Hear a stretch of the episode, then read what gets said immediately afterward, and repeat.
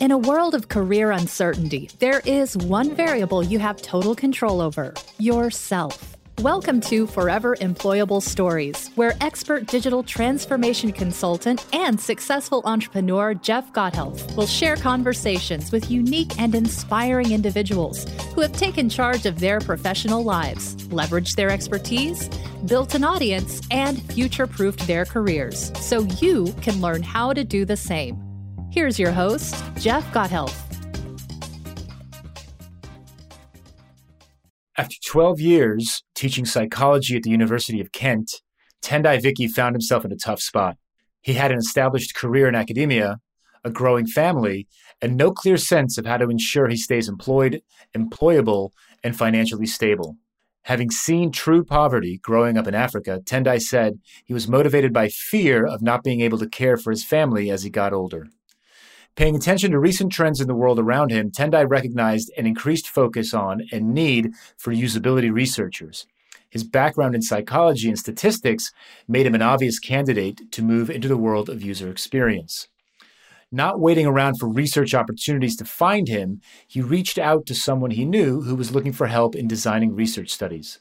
While this got him on the path towards the world of digital product design and development, it wasn't enough to sustain his family despite teaching full time and consulting on the side. Initially, mm-hmm. this seemed like a dead end, but a lucky break got him invited for a year to teach and work at Stanford University in California. Now, it may seem like this type of luck strikes many of the folks who have been featured on Forever Employable Stories, but it's worth pointing out that luck is what happens when opportunity meets preparation. Tendai was prepared for his next step in his career, and when the opportunity presented itself, he took the risk. He wasn't sure where it was going to lead, but the status quo wasn't leading anywhere either, so he decided to give it a shot. Despite moving to a new country with a young child and one on the way. And oh, yeah, no health insurance. Listen to Super Tendai's story excited now. to be here today. I've got innovation consultant extraordinaire, professor, author, public speaker, column writer, and someone I'm super, super thrilled to call my friend Tendai Viki with me today and for our latest in the Forever Employable Stories series. And I'm really excited to, to chat with you. You and I, we get to chat every now and again. We had a chat Yeah. recently on your webinar, which was a lot of fun. I got to do most of the talking. I thought I'd return the favor and let you do all the talking on this end of things. So I'm really thrilled that you're here today. Tell us your story. Yeah, yo, man, thank you. It's really cool to hang out with you again. I, I seem know, I know. you a lot on the internet these days. Like every time I turn an internet corner, you're there somewhere. I turn an internet. I can't shake you. I'm saying I'm around every internet corner. I want to put that in my bio, my profile bio. in every that's really cool. corner. So it's cool to be here, man. Thank you. Thank you. I'm thrilled for people to hear your story because I think that you're a really great example of becoming forever employable. You had a career track that you were on. I'm going to let you tell your story in just a second. And since then, you've really built off of that and expanded it. So as we dive into this, give us a little bit kind of like the TLDR kind of elevator pitch about yourself and, and your career sort of in general. We'll, and we'll dig into the details in just a second. Yeah, so I'm a former academic. I Congratulations.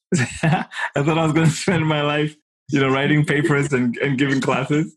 you found the antidote. I found the antidote to that dilemma. Yeah, you know, the stakes are so low in academia. That's why we argue so much. what did you teach? I taught psychology, so I'm actually a psychologist. I did um, organizational behavior, mostly focused on like intergroup dynamics. So that was like the big area that I was, I was kind of working in. I was also an expert on research methodologies and statistics. So I taught the undergrad course on that for a long time. And I thought that's what I was going to do for a while until I woke up with a pretty upset wife and three kids and no money. Academia didn't pay out well. My wife was also doing studying her PhD at the time, and we'd be like swapping babies in the car park. And she'd be- you know, we couldn't afford to you know put them in the daycare center. right, right. So it was just insane. It was just a crazy period. So I I started thinking about how I could make. I thought I was going to be an academic all my life and consult on the side, right. but actually, what happened is I am now a consultant and I'm an academic on the side. So that kind of flipped over. Yeah, That's amazing. And so, how long were you in academia? twelve years 12 years of teaching. Where were you teaching? at the University of Kent. In the book, Forever Employable, I talk about several qualities that help folks become forever employable. In your case, I see a lot of emphasis on continuous improvement, entrepreneurialism, and reinvention. There's five qualities in the book, including learning and self confidence. And, and, I'm not saying you lack those at all, but I want to focus specifically on continuous improvement, entrepreneurialism, and reinvention. And so let's talk about coming out of academia mm-hmm. and sort of this concept of, of reinvention. You start off in academia and you decide to reinvent yourself. Was there a story? Were there things that happened during your academic career that helped you build up that self confidence to reinvent yourself? You know, it's a big step, especially 12 years of doing the same thing and yeah. something you thought you'd be doing forever. What's helped you build up the self confidence? And how did you think about where to reinvent yourself? So here's the interesting thing. I'm glad that, you know, self confidence is not one of the things you're making me focus on because I don't have any. You know, no self confidence. I've got very low self confidence. I'm more driven by ambition and fear. Huh.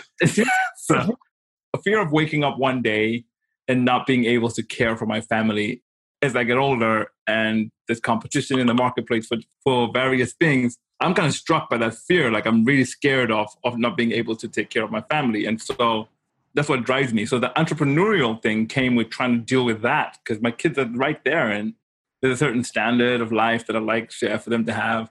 I'd like my wife to smile at me when I come through the door, those kinds of things. And so that's what drove me. And the way I started sort of thinking about how to branch out was I rooted myself in my discipline, which is psychology. So I thought I might be a usability consultant, right? So mm. lots of money there. so doing like user testing and, right. and all these things. So I kind of just emailed the guy out of the blue and said, I see you run a usability firm. I'm a psychologist. I can help you with doing various kinds of design, experiment designs. And then he was like, yeah, come on board. And so he gave me a couple of gigs. And then he was like, I really like working with you. And then after a while, he gave me even more work, you know, actually like without specializing on my statistics expertise. Mm-hmm. And I was kind of working with him on that. And, and it was okay.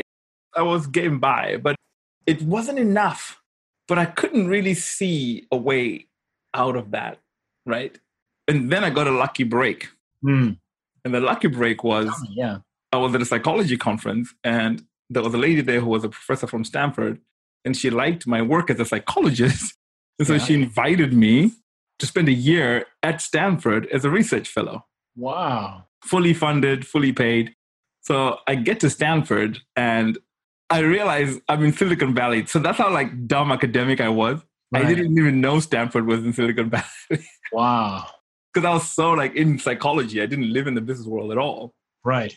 And so I'm now there. And it's really interesting because you start bumping into people and the Stanford credential opens doors. Like, I'm in Stanford, anyone will have coffee with you, right? Because they probably think you're like, you could be a Google founder or something.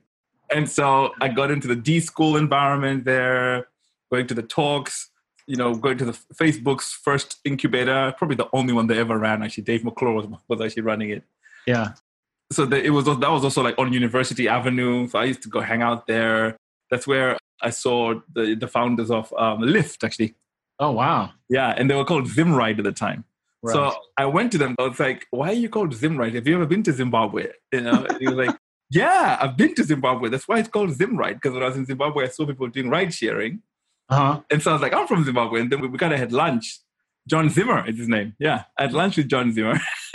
but I don't think he remembers me these days. But right. before they became Lyft, they were being incubated in that Facebook incubator. And so I could really see the links from my usability interest into the startup space, the agile space, the lean startup space. So the so the threads kind of pulled me in, in that direction. And I just thought, right, this is what I'm doing. Let me ask you a question.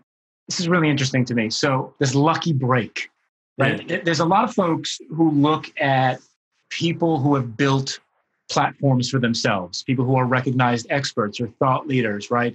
And they say, oh, they got lucky. They got a lucky break. And I think people like you and me will also say, we got a lucky break. But as I was writing this book, one of the things that really dawned on me was that I love that saying by Seneca, the old philosopher, where he says, luck is when opportunity meets preparation, right? And so, yes, you were lucky, that lucky break, right? But I think in many ways, right, you were prepared for that opportunity, right? You had mm. stepped mm. out of academia, mm. You were expanding your horizons. You were looking for the next best thing for yourself. And then the opportunity presented itself. Now, the interesting thing here is you said you have no self confidence. I'm going to push back a little bit, right? right? How many kids do you have at this point before you moved to Stanford? Before I moved to Stanford, I had one and my wife was pregnant. Okay, so you moved to Stanford. Yes. With one and a half kids. Yes. En route, right? I just want to call out. You said earlier, you said, I don't have any self confidence. I'm very low on that. I don't see it. Like, I see preparation and opportunity, and then being willing to take that chance. A big deal. It's a big deal to make that hop over there. So I just wanted to call that out, like to see that's what you're doing. So tell me about this, right? So you're in Silicon Valley, you're starting to get steeped in this kind of lean startup, you know, startup culture, lean agile design thinking. You're at the D school, right? Design thinking is coming out of all of that. You take that, and then how do you start to apply that? You're a psychologist, you're statistician. How are you blending all that stuff, and where does it take you from there? Yeah, it was crazy. It was almost like I don't know how often this happens to people, but the blessing of that moment was that it was almost like an addictive experience. Like I couldn't stop. Uh-huh. Like I couldn't stop going to Steve Blank's weekly lectures. I couldn't. This was in 2010, right? I couldn't stop going to the meetups. I couldn't stop reading all the blogs that Eric was publishing. I was just so into it, and so that drove me a little bit crazy because now I was in this dilemma of like this fork in the road. Do I keep going in this direction because now I'm reading only about this and not really publishing? Yeah, you know, the psychology stuff that will get me promoted to the next professor stage. And so I just thought, okay, what I'll do is I'll keep my day job. I'll, I'll come back to England, keep my day job, yeah, and I'll do an MBA. I thought that's what you did when you wanted to get into business. right. So the university where I worked at, they when if you're a professor there, you get to do the MBA for half price nice. or free, depending on like what negotiations you did. So I, I did. It took me two years. First year was half price. Second year was free. And so I got like a free and a half. Free and a half. right. And while I'm doing that, I'm also doing other things that were a little bit insane. I got in touch with every lean startup person I could get in touch with. I don't know whether you know Sal and Rob Fitzpatrick, right? Mm-hmm. Here in the UK, I would go wherever they were hanging out and just follow them around. I was volunteering for free to coach at the Lean Startup Machine. And then, like, after they see me coach well, maybe they'll ask me to do like one of the kickoff talks yeah. So I started giving those kickoff talks for free. I started doing a little bit of blogging, but not that much. I wasn't knowledgeable enough yet.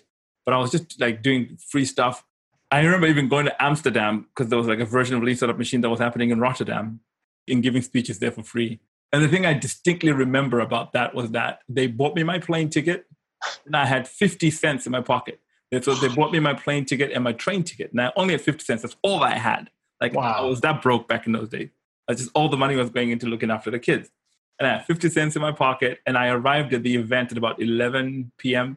and all the food was gone because I knew that at these events they have pizzas and stuff. And I was like, I got, you got to give me some food. and, so, and, so, the organizer was like, okay, okay. So the, and then they took me down to the kebab shop and bought me dinner. Like that's how it was back then, right? Right. It was just like hand to mouth living, you know. But I was so kind of focused on becoming an expert in this field that I just like went out into the world and learned as much as I could and created connection.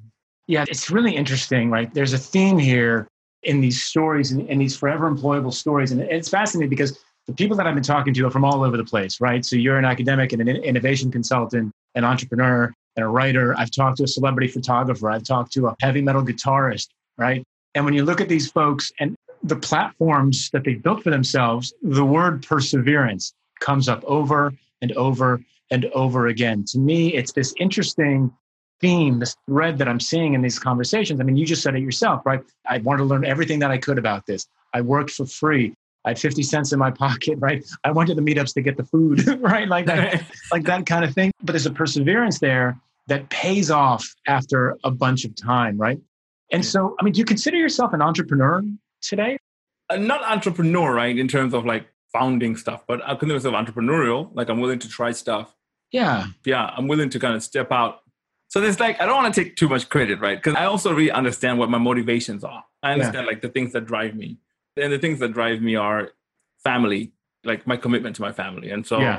i'll step out and try and create as much stability as i can also my background right i mean i'm from zimbabwe i grew up in africa you know if you've ever seen poverty right so right you know i also know so there's a i have an energy it's almost like a force that kind of pushes me towards trying things and kind of just keeping on attempting things. And it's almost in that that you kind of encounter your blessing, right? So Yeah. certain things then start to fall. So I'm a Christian, so you'll hear me say blessing a lot. So certain mm-hmm. things that just sort of happen for you. And so like the luck meets preparation thing that you talk about, Yeah. for me, it's almost like backwards, right? It's almost for me as a Christian, the belief is that you get your blessing and then you've got to nurture it. Right. Uh, So there's work to do. You don't actually just sort of get the opportunity and then sort of go, ah, right, Here's everything. let me wait for the next opportunity. You're right. not gonna pick up a bag of money walking down the road. The thing that then helped me was all these free talks. I ended up giving a free talk at a Lean Startup event. And then I met Craig Strong at this Lean Startup event, Oh yeah, I know Craig. right? Yeah. Exactly. So, and the first time I met you, I was with Craig Right. At the Lean UX conference in London. You were the host with the most. I was On the the mic. host. Yeah. Yeah, that's the first time I met you. And I gave that keynote with the M&M metaphor in it, remember? I do remember. Yes. yeah. So- but all of that stuff that happens because of, of Craig, who I met at this one Lean Startup event, Lean Startup London event, where I was just talking again for free. And I also distinctly remember the night I met him because my wife was in Zimbabwe and I had to drop off my son at, at my auntie's house Uh huh. so she could watch him while I gave the keynote. And then go pick him up, and it's a free keynote. And then go pick him up, and then drive home. You know that night. Right. But I met Craig that night, and then Craig invited me to come and give a keynote at Pearson, Ah.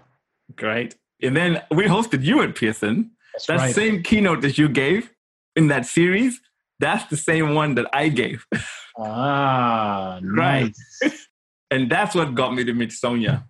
Got it. That was in the moment when the break happened. That was the that was the be fair, you're big moment. about Sono, Sono Kresojevic from Pearson, and you guys did a lot of great work together. Yeah. I have a question for you. So this is an interesting one because this is one I get asked a lot. So your story is interesting in a lot of ways. Your motivation is very similar to mine. Family, right? Lifestyle, like want to make sure I can keep feeding my kids, right? That kind of thing.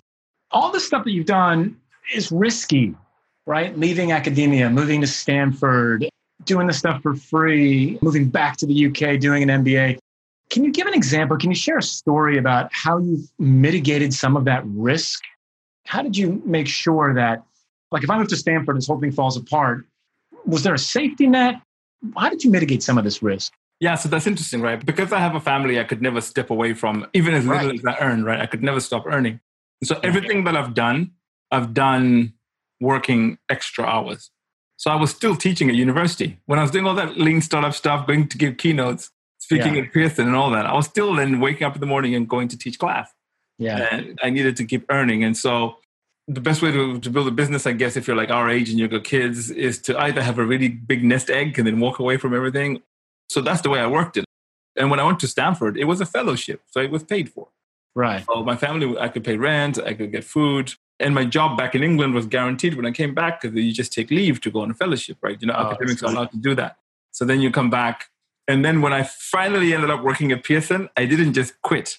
I negotiated a sabbatical from the university for a year. And then I went away and worked at Pearson. And then only after the year did I go, okay, I think Right. there's something there. And then I quit my job. Yeah. Got it. Got it. Got it. That's great. That's great. So, look, a couple more questions. Really, I want to talk about your writing and the books that you've written, especially your most recent one. There's three things I want to talk about left. So, I want to talk about writing and your current book.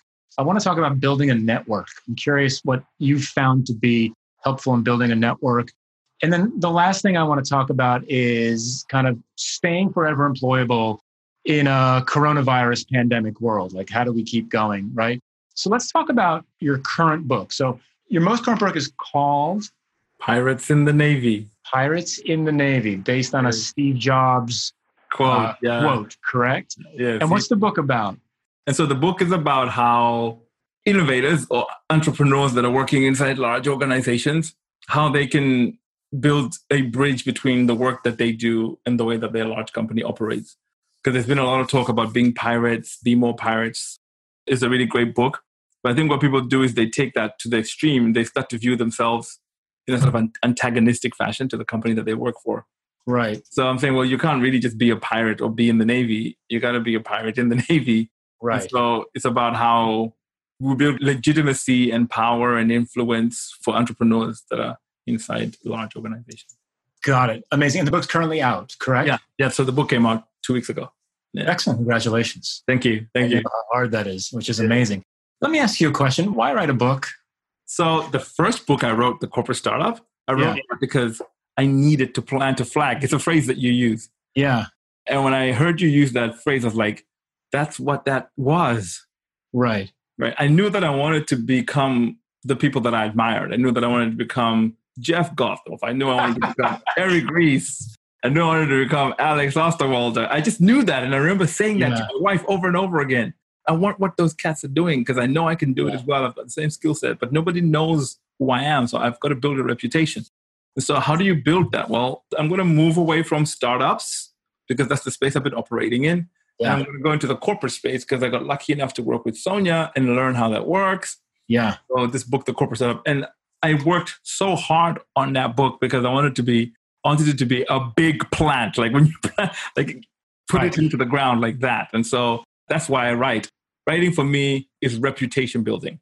On my Trello, there's a board that's called reputation building, and it's Oh, all the things that I'm doing to build reputation, from articles to webinars to books. I'm not going to let you hand wave over that stuff. So I want to know specifically what's it like. You don't have to tell me the super minutia, but I'm curious. So for Yeah. reputation building, what's in your Trello board for rep- like the kinds of activities? Like So the kind of activities in my Trello board for reputation building are the Forbes, the way I Uh-huh. write, where I'm a contributor. I'm always working on more than one book. I- uh-huh. I've, I've never had a chance to work on just one book. It's weird. I've always hmm. got like two books on the go. go. I feel like I know that about you. it's, it's kind of strange, right? yeah. So, but some, so I've got the books that I'm writing, and then I've got the blogging that I do as well on the Strategyzer blog post.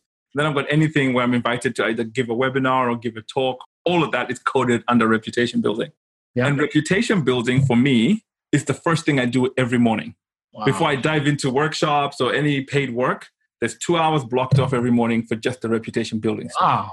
either writing or preparing the keynotes for the workshop, for the keynote, for the speeches I'm going to give, or writing the articles, having a call with my co-authors, whatever it is. But it's all like the morning is just for reputation building. It's the thing that I need the most, the gravity. Amazing. Amazing. That was super interesting. Really, really thank you for sharing that. Okay, so how do you build your network? So that one's going to be a disappointing answer because I'm really bad at it. You're bad at it. Yeah. yeah. So I took I took the approach that I'm going to be so good at my craft.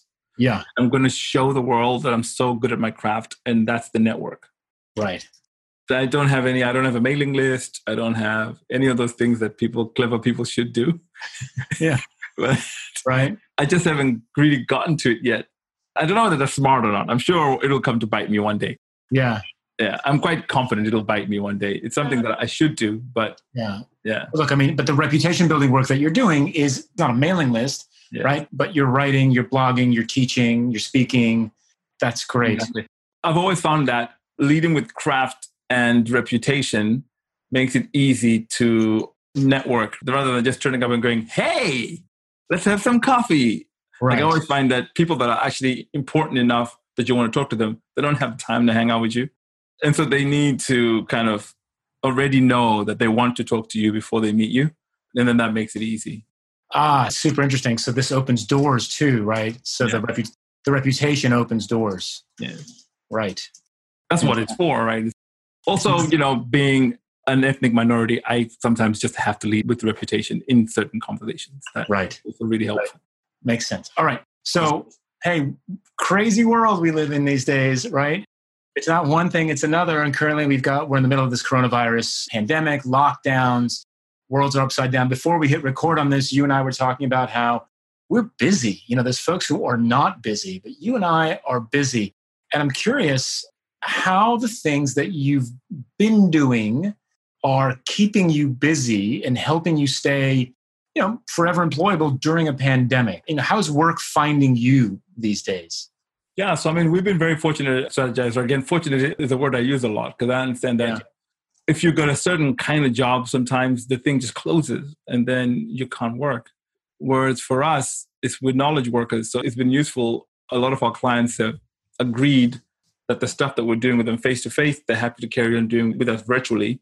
And so, I mean, I'm speaking to you right now, and uh, in an hour from here, we're doing the virtual masterclass 120 right. people have signed up. Wow. Right. And that was something that we thought was a lost form of revenue for us this year. But right. now we're thinking about hosting two or three more.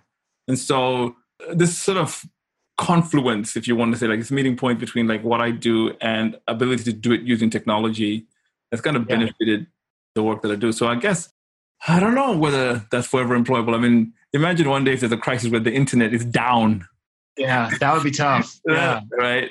Yeah. And then and so that's another you know right. you live in one of those countries where the government locks the internet. And then you got so there's always challenges.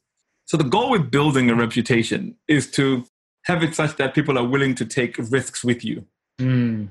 So that's that they're willing to say, okay, so this has failed because of this change that's happened, but we still want to work with you, so let's try this. Right.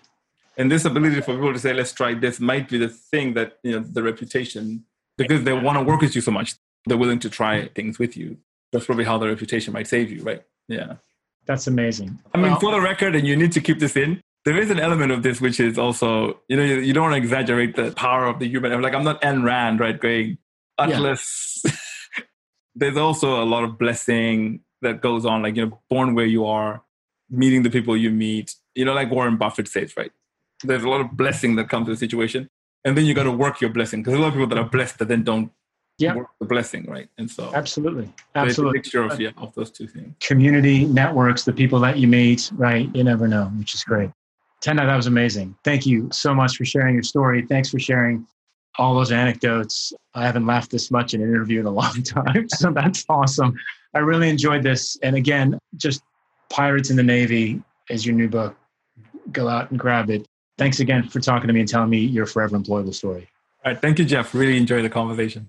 Hey, it's Jeff. Thanks again for joining me for this episode of Forever Employable Stories. If you enjoyed the show and learned something new, tell a friend. The best way you can help us grow is to subscribe to the podcast on your favorite platform and send this episode to someone you think can benefit from it. As always, feel free to reach out and connect on LinkedIn. I'd love to hear from you. Do you know someone who has a great forever employable story? Someone who has built a platform and an audience using their unique skills and experience? If so, I want to talk to them. Send me a note at jeff at gothelf.co and let me know.